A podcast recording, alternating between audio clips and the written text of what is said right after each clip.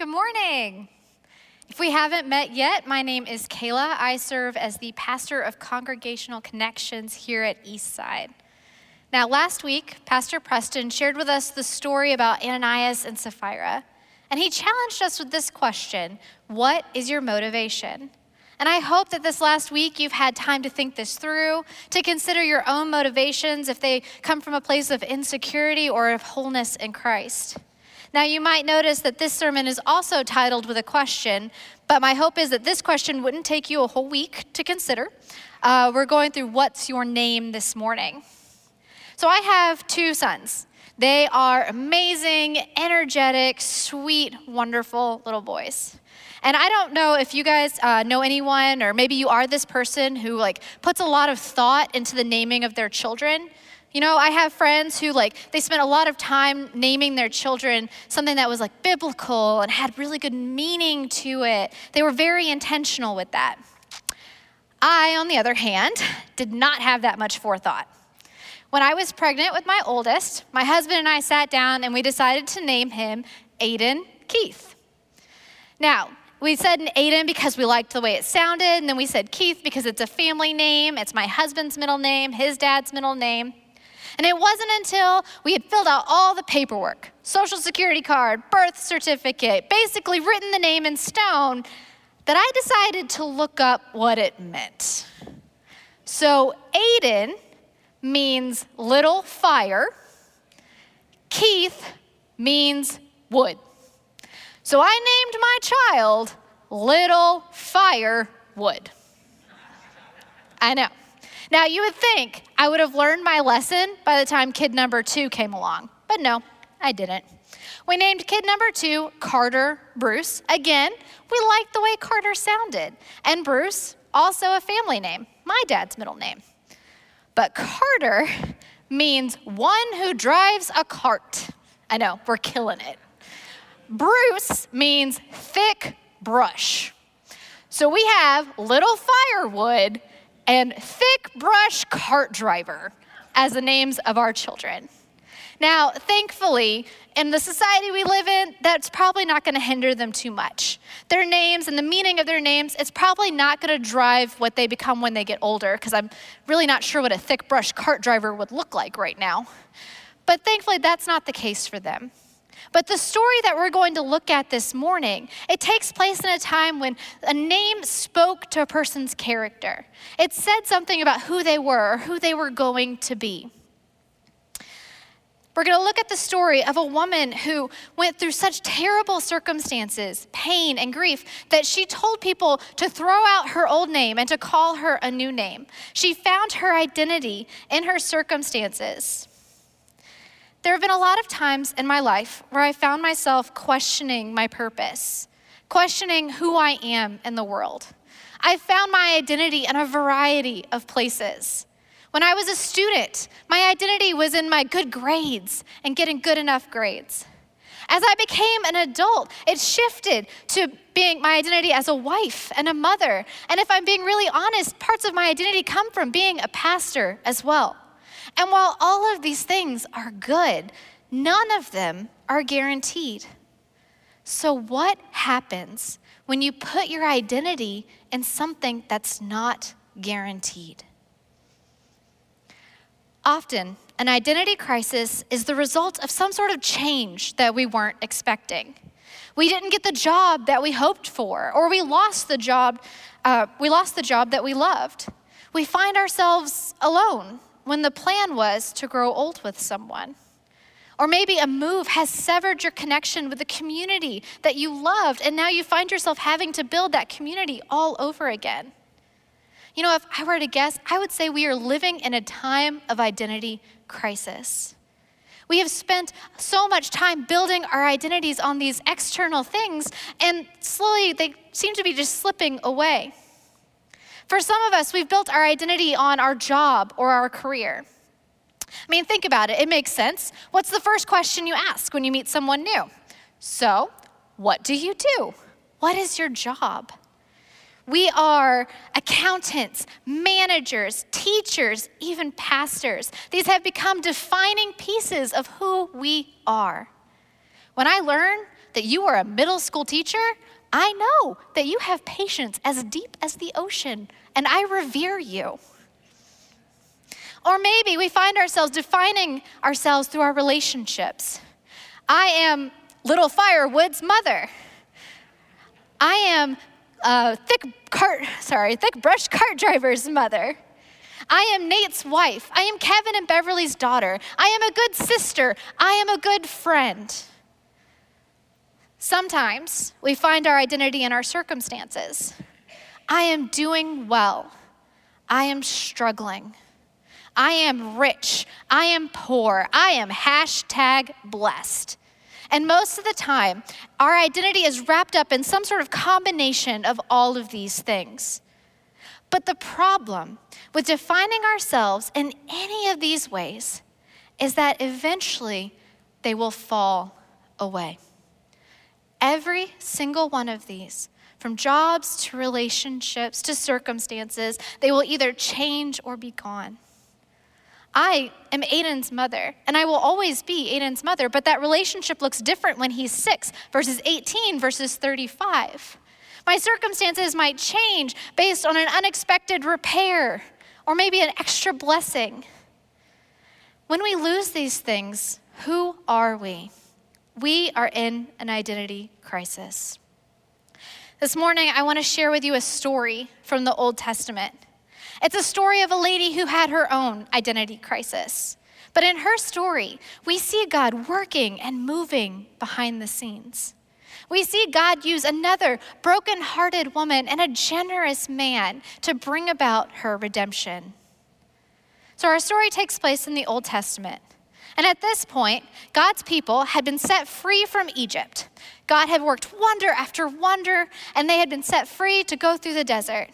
After 40 years of wandering, they were finally allowed to go in and to conquer the, the land that God had promised them.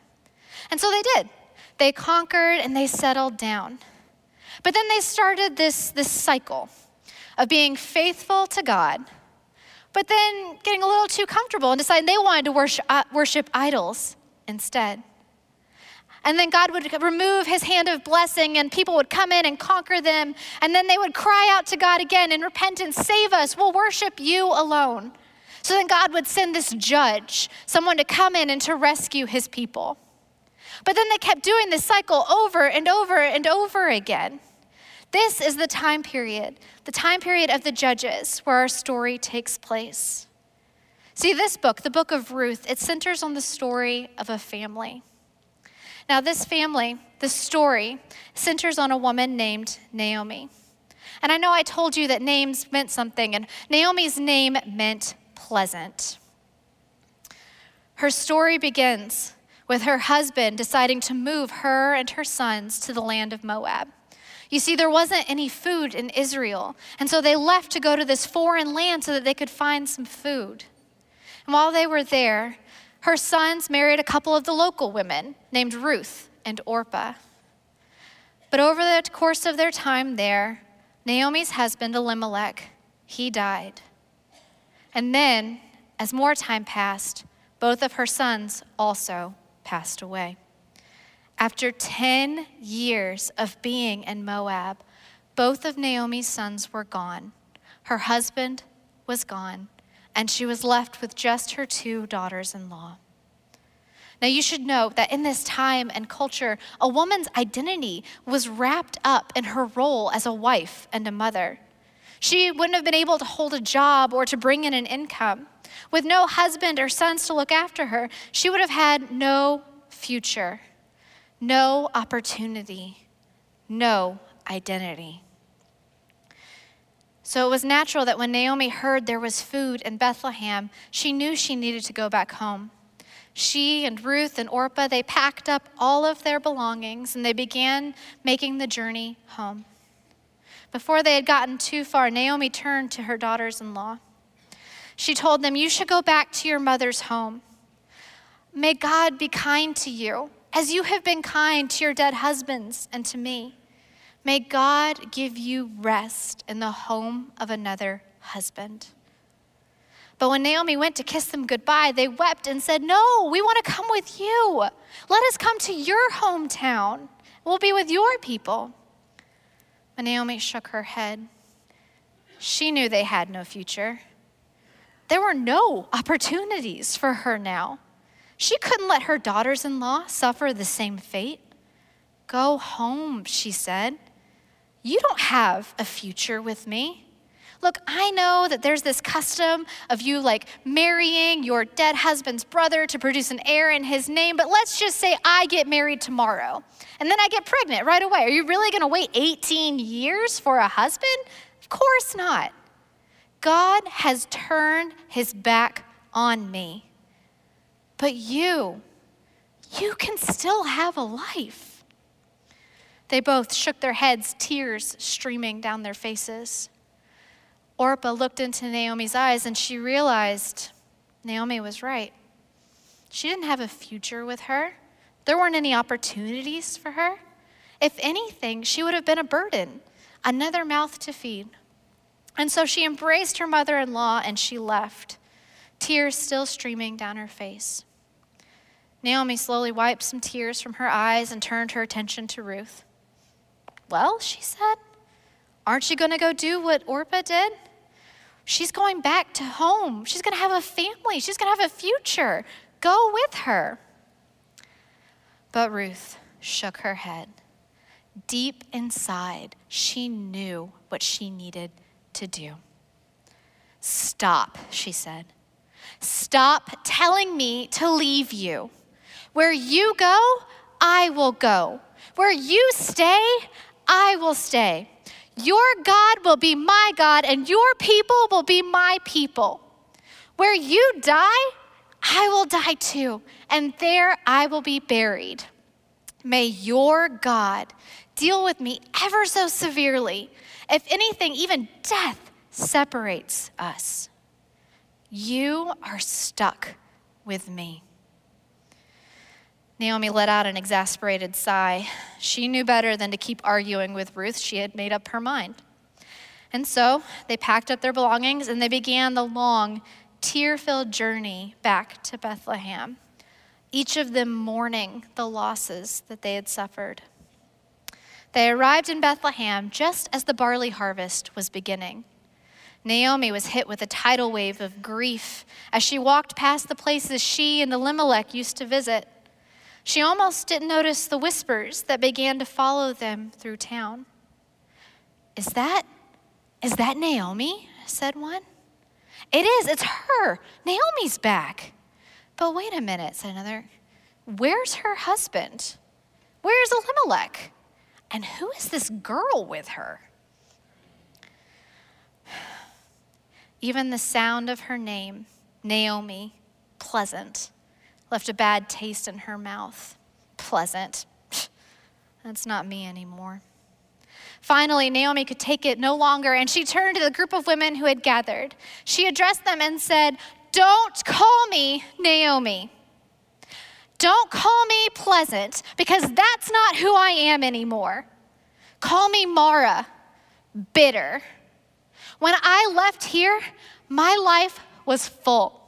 It was full of meaning and full of opportunity. But God, God has brought me back empty. Why call me Naomi? The Lord has judged me and punished me.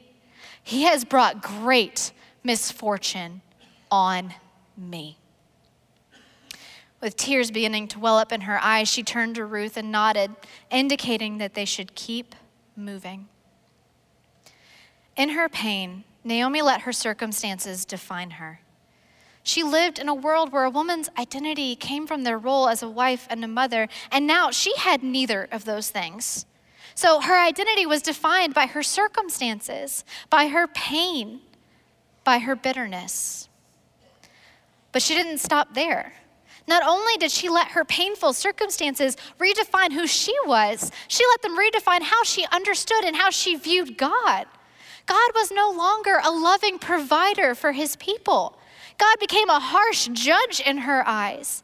Not someone who blessed his people, but someone who took away from his people, stripping them of the things that gave their life meaning.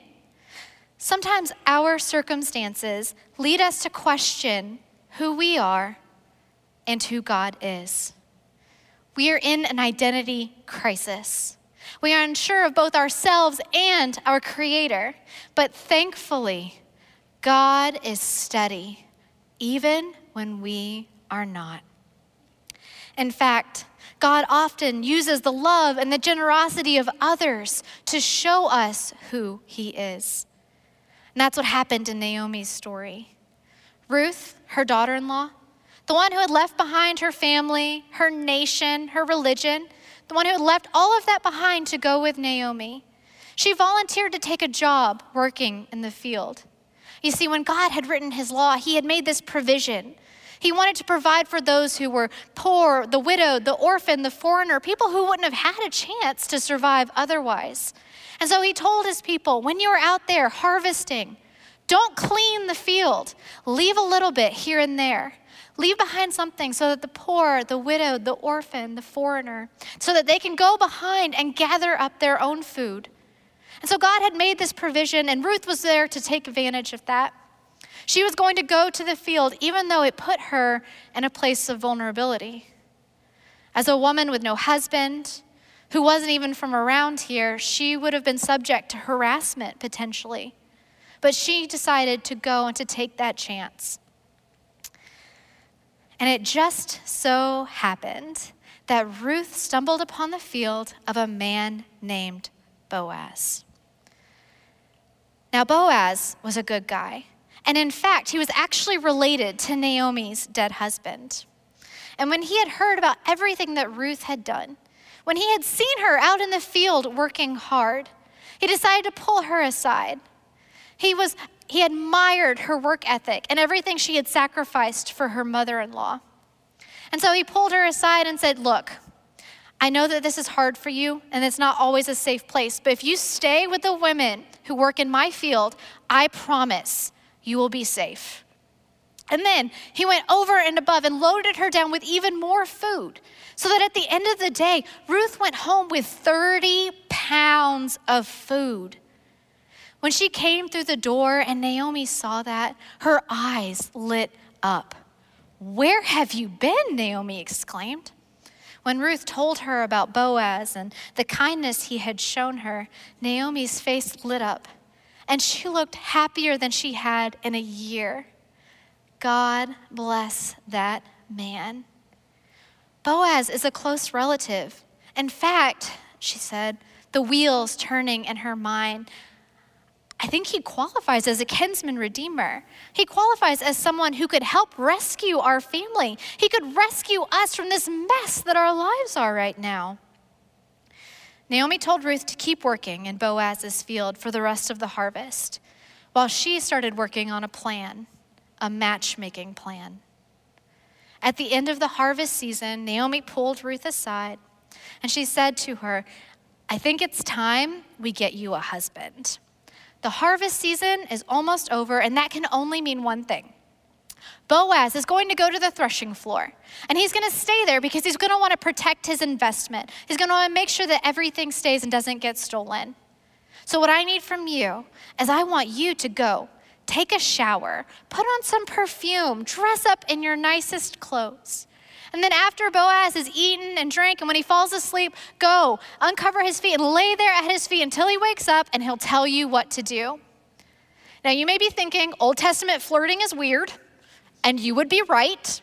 But what you need to know about this is that up until this point, Ruth was probably still in her mourning clothes. When Ruth uh, showered and put on new clothes and perfume, she was signaling to Boaz that she was ready to move on. She was ready to get married again. And so Ruth did everything that Naomi told her to do. And whenever Boaz woke up, he was startled to see someone at his feet. When he sat up, he rubbed his eyes, and when he was sure that he wasn't dreaming, he called out to see who was there. And when Ruth replied, he smiled. He promised that he would look into the matter the very next day. You see, there was somebody in line before him but he was going to check with that person and he was going to do his best to make sure that Ruth and Naomi were taken care of. And he did. Boaz made his way to the city gate on the very next day. The city gate was where all the business was taken care of. And as he went to the elders and to this other person who was in line before him, he began to negotiate and to work things out. And, you know, they exchanged a shoe, you know, like you do. And then he walked away with the ability to get to marry Ruth. And he did. Boaz married Ruth, and she got pregnant right away. When she gave birth to a healthy baby boy, Naomi took the child up in her arms. And then the women, the very same women who Naomi had said, Don't call me Naomi, call me Mara. I am bitter, my life is bitter. I'm empty. The very same women gathered around Naomi as she held this child, and they said to her, Praise God, who has provided for you through your kinsman redeemer. Your daughter in law who has been better to you than seven sons, has given birth to a boy who can care for you in your old age. Naomi had a future again. When we struggle or face uncertainty, it can be so easy to fall into an identity crisis. When the things that we used to define ourselves by are stripped away, we're left wondering who we are. You know, as people who follow Jesus, we have this wonderful name. We get to be the children of God.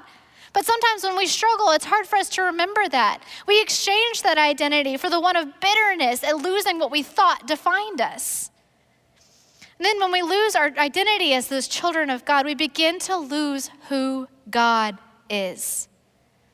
We let the circumstances of our life distort our view of God exchanging the God who lovingly provides for us for the God who judges us harshly and strips things away from our life, leaving us with nothing. So, what do we do? When you doubt who you are, just remember whose you are. Let me say that again. When you doubt who you are, just remember whose you are. When Naomi was drowning in grief, finding no hope, she believed that God was against her. But in reality, God was working out a redemption plan for her behind the scenes. When we too find ourselves overwhelmed by our circumstances, feeling our pain become our identity, God is right there in the trenches with you. God is not against you, God is for you. When you find yourself unsure of who you are, remember whose you are. Our identity is found in our relationship with God. In 1 John, uh, the first verse of uh, chapter 3, the first part, the author says, See what kind of love the Father has given to us, that we should be called children of God. And so we are. It is the love of God that gives us our identity as children of God. It's an identity that doesn't change with the seasons. It's not temporary. It won't get canceled. Sometimes we might forget, but it doesn't make it any less true. And so this morning, to help us remember our identity, we're going to get a little bit interactive. So if the person beside you has fallen asleep, go ahead and give them a little nudge, you know, wake them back up. We're going to get a little interactive. I'm going to want to hear from you guys this morning. So what I'm going to do is I'm going to say a line, and then I'm going to ask you guys to say, I am a child of God. Okay? Should we do a practice? Yeah? Okay. All right. Ready? Say it with me. I am a child of God. Okay, now one more time for the people who were asleep. I am a child of God. So whether you're here on campus or you're watching online or on demand, I want you to say it out loud because I think that you need to hear the words coming from your own mouth. You need to hear your true identity. When life is beautiful and blessings flow my way, I am a child of God. When life is difficult and grief weighs heavy on my soul, I am a child of God. When my children are well behaved and their hugs flow aplenty, I am a child of God. When I am alone, feeling as though no one cares for me, I am a child of God. When my student loans are paid off and all of my bills are taken care of, I am a child of God. When I don't know how I'm going to keep the lights on or how I could pay for that last minute repair, I am a child of God. When I am promoted or hired, my career moving forward, I am a child of God. When I lose that job I loved or don't get hired for the one that I'd hoped for, I am a child of God. When I feel the warmth of community with friends to walk with me through life, I am a child of God. When I lose a friend or feel lonely or isolated, I am a child of God. When life is falling apart, when grief becomes second nature, when I don't know who I am anymore, when I feel empty, when I feel bitter, when I can't feel God's presence in my life, I am a child of God. Because no matter my circumstances, whether they are good or bad, joyous or devastating, I am a child of God. It's a simple truth, but so often life circumstances make it hard to remember. In Naomi's story, she had people in her life, people in her life to rescue her from her own despair, to bring pleasantness back into her life. Naomi had Ruth, a broken-hearted woman who not only was walking through the same pain, but she understood the grief that Naomi had. She had Boaz, whose generosity provided a future, provided hope for her when she had none. This is what it means for us to be children of God.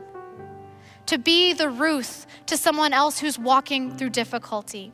To be a Boaz, helping to provide for others. Did you know many, maybe even most people, they find God because they know and love someone who knows and loves God. We need each other to remind us of who we are. What would the church look like if each of us let our identity as children of God inform all of our actions? As Christians, we have each other to help remind us when we get off track. We have people like Ruth who may have walked through a similar difficulty and can be a loving presence in our lives. We have people like Boaz who are generous with their time and resources, who show us kindness that helps us as well. We have each other. And so this morning, I hope that you do not walk away without realizing who you are. When life circumstances strip away at what you built your identity on, build your identity on God. You are a child of God. We're going to sing a song in a few minutes. It's going to reinforce that. And I hope that you hear it.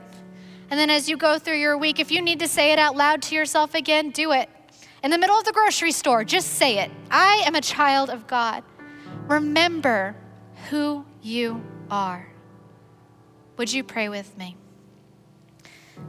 Lord God, we stand in awe of who you are, our loving provider, our redeemer. You are where we find our identity. And even when we've lost our way, we know that you are still for us, not against us. Lord, I pray that you will remind us of this truth and help us to live it out as we encourage others. It is in the name of Jesus we pray. Amen.